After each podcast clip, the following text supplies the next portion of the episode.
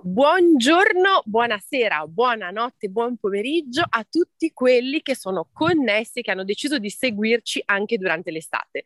Io sono Francesca Cavallini, con me c'è Antonino Ganci e insieme proviamo a portare la mindfulness nella vita delle persone.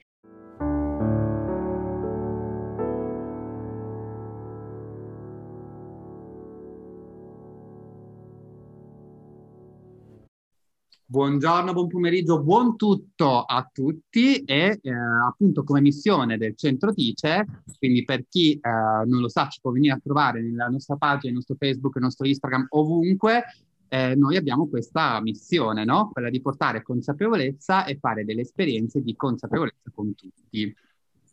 Bello, bella come definizione, quindi avevo usato a volte portare la psicologia agli esseri umani, ma avevo messo esseri umani proprio perché poi lo step dopo potrebbe essere agli esseri viventi, però per ora partiamo dagli esseri umani. Mi hai detto via messaggio che hai una domanda per me, perché partiamo sempre con questa domanda prima della mindfulness. Allora, è una domanda molto generale, cerco un po' di creare un po' il contesto. Ma prima la faccio diretta, l'importanza della diagnosi per gli esseri umani, cioè molto spesso noi ci accorgiamo e ironizziamo sui nostri difetti, sulle nostre difficoltà. Se ci dovesse venire il pensiero che quel sintomo particolare è effettivamente fa parte, legato a una diagnosi specifica, perché è importante ad esempio da adulti fare una diagnosi? Allora, Anto, innanzitutto c'è questa importanza, cioè sia nella parte medica, quindi quando si ha qualcosa, l'avere una diagnosi medica dà, oltre che dei benefici per riconosciute efficacia di terapie rispetto a quel disagio, anche la possibilità umana, ed è quella a cui noi psicologi guardiamo di più, di connettersi con gruppi di persone che soffrono della stessa patologia, nel caso medico. Nel caso psicologico il processo è più lento, ma a volte molto simile. Noi cerchiamo di non attribuire i sintomi all'interno di una categoria diagnostica, perché spesso all'interno delle diagnosi psicologiche c'è una variabilità tale che il nostro timore è di assomigliare alla diagnosi, alla versione diciamo più complessa da vivere di quella diagnosi. Ti faccio un esempio, se una persona soffre di autismo, esistono molte sfumature, come sai, dell'autismo, no? Quando una persona dice, oddio, forse il mio bambino, forse io sono autistico, la tendenza umana è di immaginare, di usare il pensiero catastrofico, quindi andare a pensare alla versione più complessa da vivere. E quindi la tendenza è no, non lo sono. Poi, tradizionalmente, quando si acquisisce consapevolezza e si fa quella parte di accettazione, si arriva a essere felici di aver scoperto che quell'insieme di sintomi ha un nome, primo perché ci si riconosce e si sembra a se stessi meno bizzarri. Per gli altri siamo sempre uguali, ma per noi stessi siamo meno bizzarri. E come dicevo, per la diagnosi medica troviamo anche una comunità di persone che hanno sintomi simili e che condividono esperienze di vita simili. Grazie, più che altro è stato anche studiato, no? Perché è stato visto il ricevere una diagnosi è stato associato un po' a avere l'esperienza di un trauma, e ci sono proprio delle fasi di accettazione di questa modalità che vanno appunto quelle che hai descritto, quindi prima c'è il rifiuto, poi c'è un pezzo di rabbia, quindi di rinnegare questa diagnosi, e poi pian piano si affronta, ovviamente per chi lo ritiene il caso, anche con un professionista a fianco, anzi noi lo suggeriamo, si affrontano varie fasi che portano all'accettazione e alla consapevolezza che poi non è cambiato nulla. Direi così, non è cambiato nulla cambiando tutto, sono quei cambiamenti che sono così radicali che alla fine non cambiano nulla, no? Quei salti di consapevolezza, pensa solo alla Terra che è rotonda o piatta, per noi umani non cambia nulla, però in realtà a livello di prospettiva è cambiato tutto. Ecco, a volte la diagnosi non ti cambia quasi nulla a livello di sintomi, però in realtà cambia tutto, forse nel modo di concepire te stesso, dandoti quella libertà di accettare le tue peculiarità. Quindi ora direi, Antonino, di partire con la tua esperienza mindfulness. Io mi muto.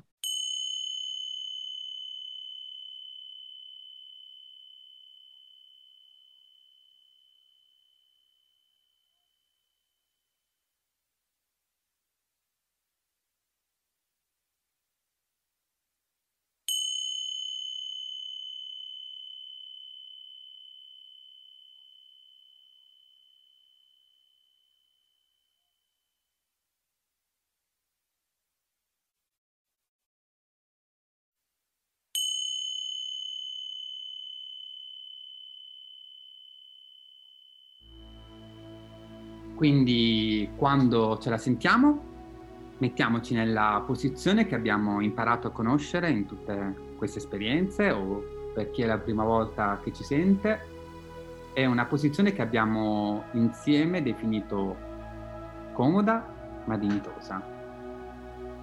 Può essere in movimento, con attività di routine che implicano poco sforzo cognitivo per seguire semplici indicazioni, o può essere seduti, coricati, in piedi. C'è chi fa questa esperienza, ad esempio, in una posizione che ha conosciuto con esperienze yoga o di rilassamento. Va bene qualsiasi posizione, purché ci, da una parte ci faccia sentire rilassati, ma dall'altra ci dà la possibilità di essere attivi, disponibili all'ascolto di semplici indicazioni. E questa esperienza possiamo decidere di farla con occhi chiusi o guardando un punto fisso, limitando comunque il nostro sguardo a un'unica direzione.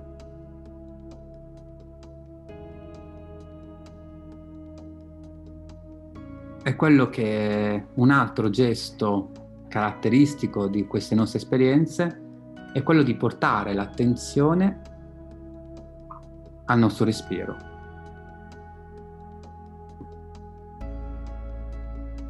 E quindi è l'aria che entra e che esce dal nostro corpo, al suo naturale via vai, molto talmente naturale da non rendercene quasi mai conto della sua presenza, ma comunque indispensabile per la nostra vita. L'aria entra e l'aria esce.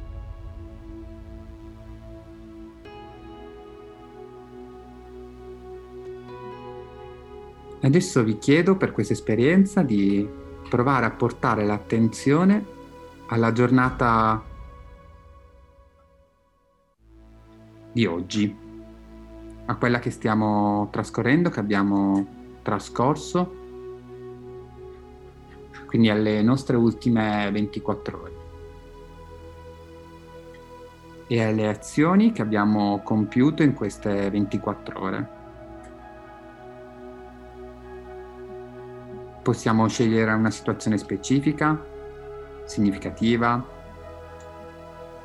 oppure rievocare, come in un film, gli eventi, in un trailer di un film, gli eventi più importanti della nostra giornata.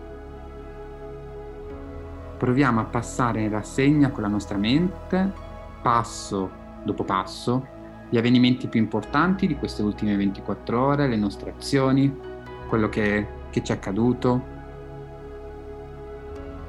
proprio come se fossimo nei sedili di un cinema a guardare un film dove siamo noi i protagonisti.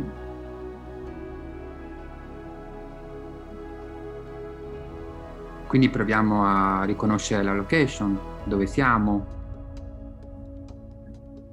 cosa stiamo facendo, chi sono gli altri protagonisti, coprotagonisti più o meno principali di questa nostra storia.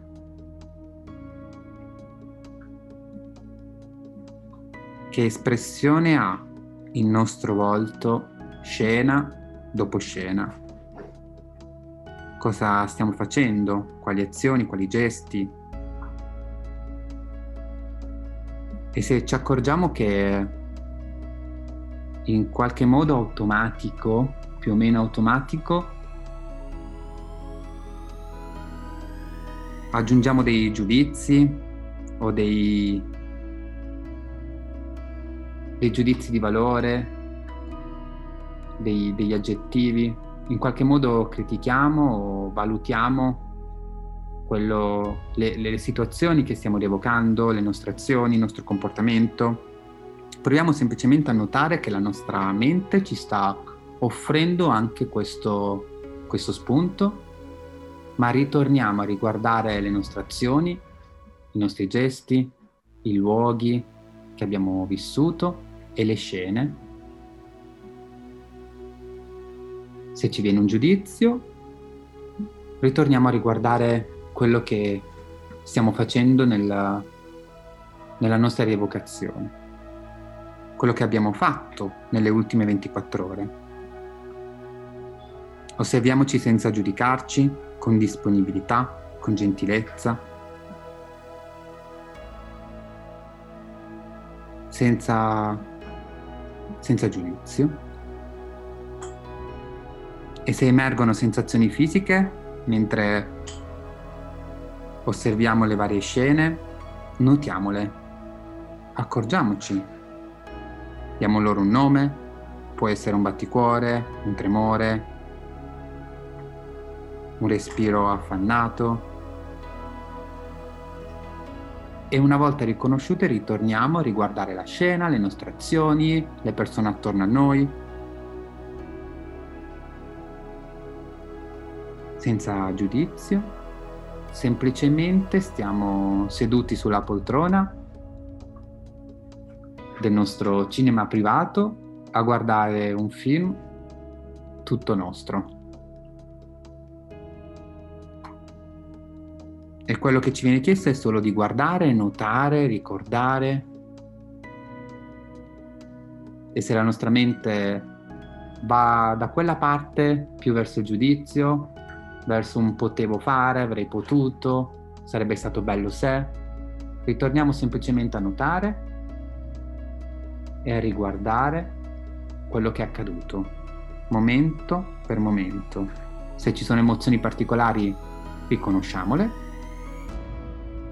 accorgiamoci che quella scena, quella frase, quella persona ci sta facendo provare quell'emozione e ritorniamo a osservare quello che sta accadendo.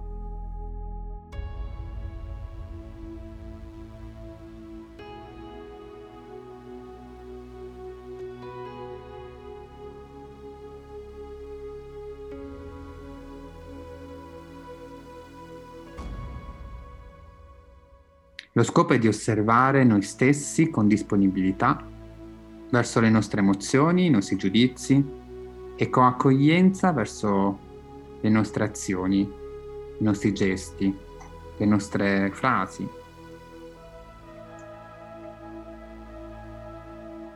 Ci possono venire in mente giudizi su come abbiamo agito o cosa avremmo potuto fare, se capita. Così come abbiamo imparato in queste esperienze,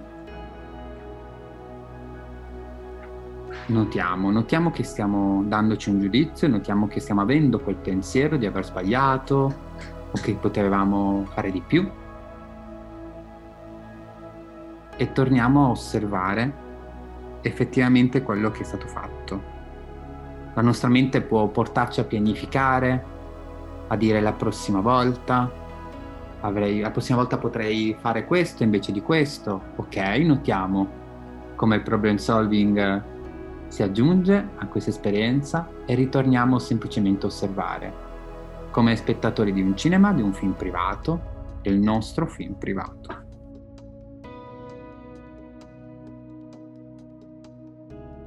E proviamo a portare questa modalità di osservazione gentile e disponibile e accogliente ogni giorno nella nostra vita,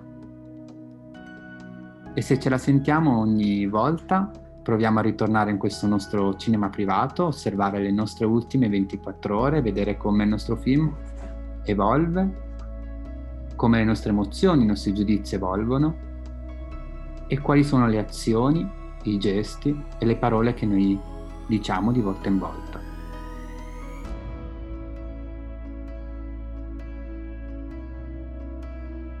E dalla poltrona del nostro cinema privato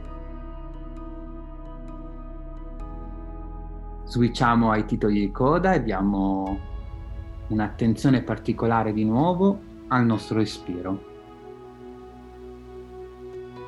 all'aria che entra e che esce dal nostro corpo, nel suo quotidiano, sistematico, routiniano via vai, dall'ambiente intorno a noi entra nel nostro corpo diventando il nostro respiro. L'aria entra e l'aria esce.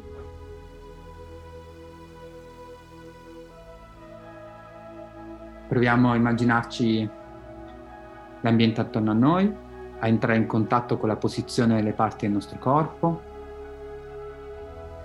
dalla testa ai piedi o viceversa. E ognuno con i suoi tempi, ognuno con le sue modalità, quando ha voglia, può aprire gli occhi, ampliare lo sguardo e ritornare a connettersi.